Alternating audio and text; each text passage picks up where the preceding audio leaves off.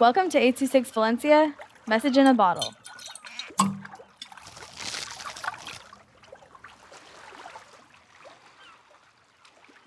Stressors by Mandy with 826 Valencia. When my mom told me we'd be going on vacation, I expected to have a fun time, not leave with a situation that would have a big impact on my family. It was a sunny day out, and my family decided to spend it at a theme park while we went back home in a few days.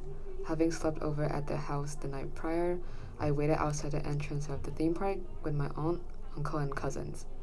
I couldn't sit still due to my excitement, but that reasoning would change in a matter of minutes. We heard from my mom that my grandpa had suffered a stroke at home. That feeling of excitement quickly burned out and was replaced with the feeling of dread. We rushed to the car to drive to the hospital. Everything felt like a blur. My thoughts were scattered, and I was terrified. The silence of the hospital was deafening.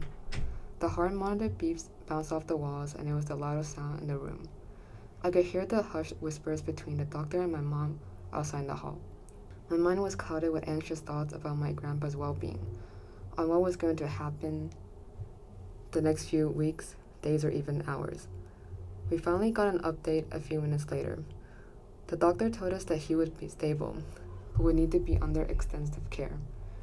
Hearing that he needed to be under extensive care made me think about the cost of the bill that we would later receive. It felt unfair to me that in a time where I'm already worried about the health of my grandpa, I would potentially have to worry more about the cost of the treatment that he needed. This made me aware of the weight of the healthcare situation.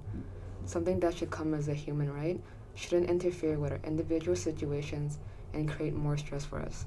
Under all the stress regarding the situation, I busied myself with things that could take my mind off of it, and also things that directly connected to the situation so that I could better cope with it. Occupying myself with activities such as journaling and reading that were completely detached from the situation allowed me to distance myself from the negative effects of it instead of dwelling on it. Directly dealing with this situation, though, like calling my grandpa through FaceTime, allowed me to be relieved of a lot of thoughts were related to being worried on his current status. One activity that helped me in particular was journaling, and it's a method that I come back to and recommend to others as it allows you to vent and get your emotions out rather than keeping them bottled up inside. 826 Valencia is a non-profit organization dedicated to supporting under-resourced students with their writing skills and to helping teachers inspire their students to write. Our services are structured around the understanding that great leaps in learning can happen with one on one attention and that strong writing skills are fundamental to future success.